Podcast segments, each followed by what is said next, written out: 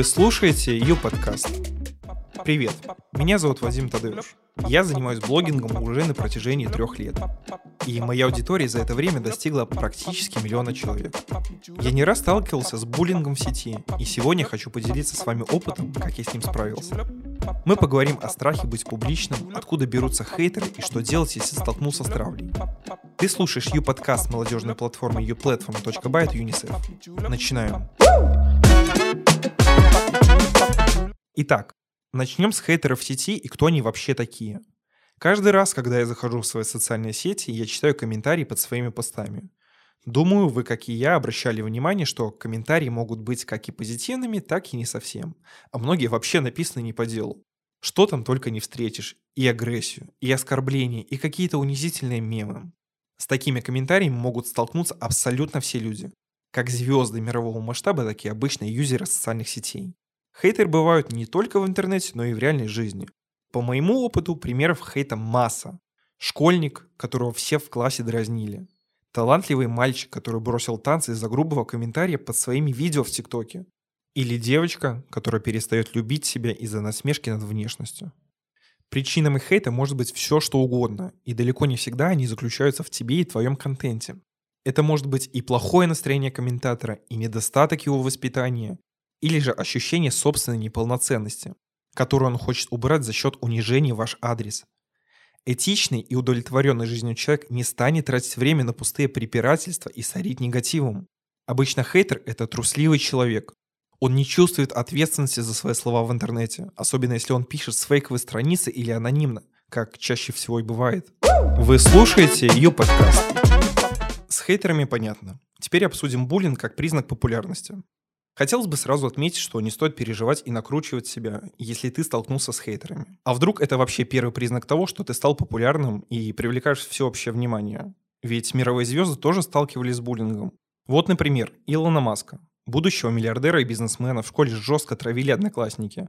Он любил читать и имел фотографическую память, от чего его дразнили всезнайкой, оскорбляли и били. Певица Адель набрала лишние килограммы после рождения ребенка, но вместо поддержки некоторые ее подписчики стали ее высмеивать. С поддержкой настоящих поклонников ей удалось справиться с этим непростым периодом. А теперь, кто в курсе, знают, что выглядит она отлично. Джастин Тимберлейк когда-то начинал карьеру со съемок в клубе Микки Мауса. И детское шоу принесло ему немало врагов. Одноклассники оскорбляли его и называли странным, но справиться с проблемой помогла мама будущей звезды. Она научила Джастина, что отличаться – это хорошо. Это говорит о том, что ты можешь что-то изменить в мире. И таких примеров огромное количество. Мотивом для хейта могут послужить такие вещи, как зависть. Если человек не добился своих целей, он попытается очернить тех, кто пришел к успеху. Это проще, чем посмотреть своим страхом в глаза и пойти добиться того же. Личная неприязнь. Например, когда мне не нравится какой-то контент или человек, который за ним стоит, я просто отпишусь и буду спокойно жить дальше. Хейтер же не пройдет мимо, он будет показывать в комментариях и сообщениях, как сильно вы его бесите. Скука или плохое настроение. Человек, не умеющий бороться с хандрой созидательными методами, будет выплескивать негатив на других и развлекать себя за счет их реакции. Жажда внимания. Одинокие и зажатые люди в жизни с помощью хейта пытаются быть услышанными в сети. И последнее самоутверждение. Некоторые пользователи ищут чужие недостатки не столько для унижения других, но чтобы подчеркнуть собственное превосходство. Вы слушаете ее подкаст. Если ты столкнулся с хейтом, то нельзя пускать это все на самотек. Нужно реагировать на гневные комментарии правильно.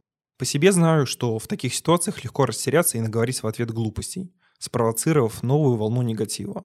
Когда это происходило со мной впервые, я не знал, как действовать. Поэтому для себя я составил небольшой алгоритм действий, который поможет наиболее мягко выйти из ситуации. Шаг первый. Остановись. Не совершай импульсивных действий и отведи время, чтобы остыть. Не отвечай на обидные слова и не включайся в дискуссию. Отложи в сторону смартфон или выключи компьютер. Отвлекись на то, что приносит тебе удовольствие и успокаивает. Поверь, необоснованный негатив лучше вообще оставить без внимания. Ты все равно ничего не докажешь хейтеру, но увязнешь в бесполезном диалоге. Шаг второй. Не поддавайся панике и действуй без агрессии. Веди себя с хейтером вежливо и сдержанно. Обидчик будет в недоумении, почувствовав себя глупо на фоне тебя. И, скорее всего, перестанет себя задевать. Вот несколько примеров, как можно вежливо ответить на хейт и таким образом обезоружить обидчика. Спасибо за инфу. Мне очень жаль, но я не могу тебе помочь. Если нет других вопросов, давай закончим этот разговор. Или «спасибо, я знаю». Шаг третий. Заблокируй. Если хейтер не останавливается, то не бойся применять и более радикальные решения. Без сомнений, вноси агрессора в черный список или жми на кнопку «Пожаловаться» в соцсетях. Не забудь сделать скриншоты оскорбительных сообщений или комментариев. Они могут стать доказательством того, что тебя обижали или запугивали, а за такие действия законом предусмотрена реальная ответственность. Если и это не поможет, то переходи к последнему, самому эффективному способу. Шаг четвертый. Расскажи о проблеме людям, которым доверяешь. Например, родителям, педагогу, психологу. Вместе вы гораздо быстрее решите, как поступить в непростой ситуации. Просить помощь – это нормально. Это не признак слабости, скорее наоборот, признак того, что вы можете оценить свои силы и понять, с чем можете справиться самостоятельно, а где лучше посоветоваться и получить поддержку. На самом деле не обязательно проходить через личные проблемы одному. Всегда можно выговориться и найти помощь и опору. Например, вы можете обратиться за бесплатной психологической помощью на платформе talk2ok.by. А чтобы отвлечься от негативных мыслей, рекомендую посетить молодежную платформу youplatform.by от UNICEF, где ты можешь пройти онлайн-обучение, реализовать собственные проекты, стать волонтером UNICEF и даже заявить о проведении собственного мероприятия. Регистрация на платформе быстрая и бесплатная. В описании к подкасту я оставлю полезные ссылки, по которым можно узнать больше о безопасности в интернете и получить помощь в случае травли. Вы слушаете Ю подкаст. Проблемой многих людей является боязнь показывать себя настоящего, поэтому я с радостью поделюсь своим опытом и дам вам пару советов. Столкновение с гневными комментариями плавно подводит нас к тому, что мы боимся не соответствовать чьим-то ожиданиям. Все это накладывает свой отпечаток, а боязнь осуждения приводит к боязни показать себя настоящего. Так как же преодолеть свой страх и стеснение? Мои приемы совсем не сложные. Первый прием – составить список своих лучших качеств. Что нравится в самом себе, чем ты можешь гордиться. Это помогает понять себя настоящего. Что тебе нравится, что составляет твою личность и чем ты отличаешься от других. Для себя я всегда выделял два самых главных качества – искренность и честность. Я считаю, что это два незаменимых качества, которые должны быть не только в личной жизни, но и в блогинге. Блогер берет на себя ответственность перед своей аудиторией, в какой-то степени влияет на ее мировоззрение. И важно понимать, что твои видео могут смотреть не только взрослые, но и дети. Стоит задуматься над тем, какой пример своим контентом вы подаете.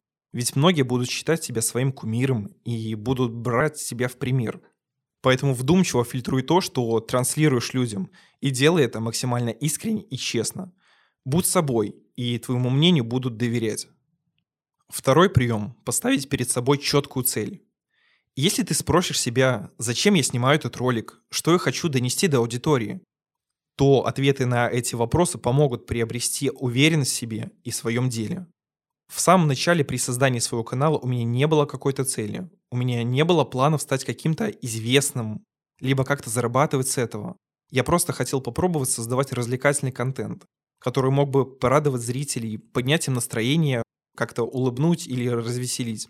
Однако, когда я понял, что дарить позитив людям и есть моя цель, мой контент стал более упорядоченным, стал лучше заходить людям, а мои усилия стали направляться в нужное и конкретное русло. Затем со временем я улучшил свои навыки монтажа, написания сценариев, получил десятки приятных писем поддержки от зрителей, которые невероятно мотивируют и дают как будто второе дыхание на создание чего-то нового и более интересного. Хочется попробовать себя в разных форматах и творить, творить еще раз творить. Третий прием – думать об идее. Хорошая идея и ее воплощение могут показать себя с неожиданной стороны. Поэтому даже левый чел, который случайно наткнется на контент, подумает «Вау, этот чувак неплох, классная задумка». Четвертый прием – выйти из зоны комфорта. Чем чаще ты начинаешь делать что-то, чего сильно стеснялся или боялся, тем больше опыта ты получаешь чувствуешь себя увереннее и не застаиваешься на одном месте. Я всегда боялся снимать и показывать себя, потому что опасался критики, негативного мнения, злостных комментариев, и из-за этих страхов я каждый раз переносил публикацию своего первого ролика. Но благо один мой близкий человек донес до меня умные слова. Лучше сделать и пожалеть, чем не сделать и сожалеть о несделанном всю жизнь. После этого я и сделал свою первую публикацию и вовсе не пожалел. На протяжении долгого времени я также чувствовал неловкость, но поддержка со стороны аудитории, со стороны моих близких и важных людей всегда помогала. И я делал публикацию за публикацией, что привело меня туда, где я сейчас. Я очень благодарен каждому, кто внес вклад в это развитие. Пятый прием. Принять, что все люди разные. Каждый человек уникален. Ты и есть собственная изюминка, которую не нужно как-то по-особенному преподносить. Просто знай, что можно быть любым, не подстраиваясь под хотелки окружающих. И это лучшая часть вашего самовыражения. Вы слушаете ее подкаст. Ключевая часть моей деятельности – это работа на большую аудиторию. Помните, что любое онлайн-выступление – это публичное выступление. Поэтому заранее дайте себе установку. Я публикую фото или видео, и оно может набрать целый миллион просмотров. Только заранее подумайте, есть ли в вашем контенте вещи, которые выставляют вас в невыгодном свете, и избавьтесь от них. А теперь несколько лайфхаков, которые помогут сделать контент еще лучше. Делитесь опытом. Истории, подсмотренные где-то в интернете, хороши, но гораздо больше интереса вызывает именно личный опыт. Задавайте вопросы. Общение с аудиторией разрушает границы между вами и подписчиками, делает выступление близким и приятным. Далее. Приготовьте план Б на случай, если что-то пошло не так. Например, если пропадет трансляция, держите в голове, куда стоит написать, чтобы предупредить аудиторию не расходиться. Или если вы забыли то, о чем хотели поговорить, пусть где-то рядом лежит листик, с которого можно подсмотреть. И последний лайфхак. Придумайте свой ритуал подготовки к выступлению. Установите свой порядок действий, который поможет вам сконцентрироваться перед выступлением.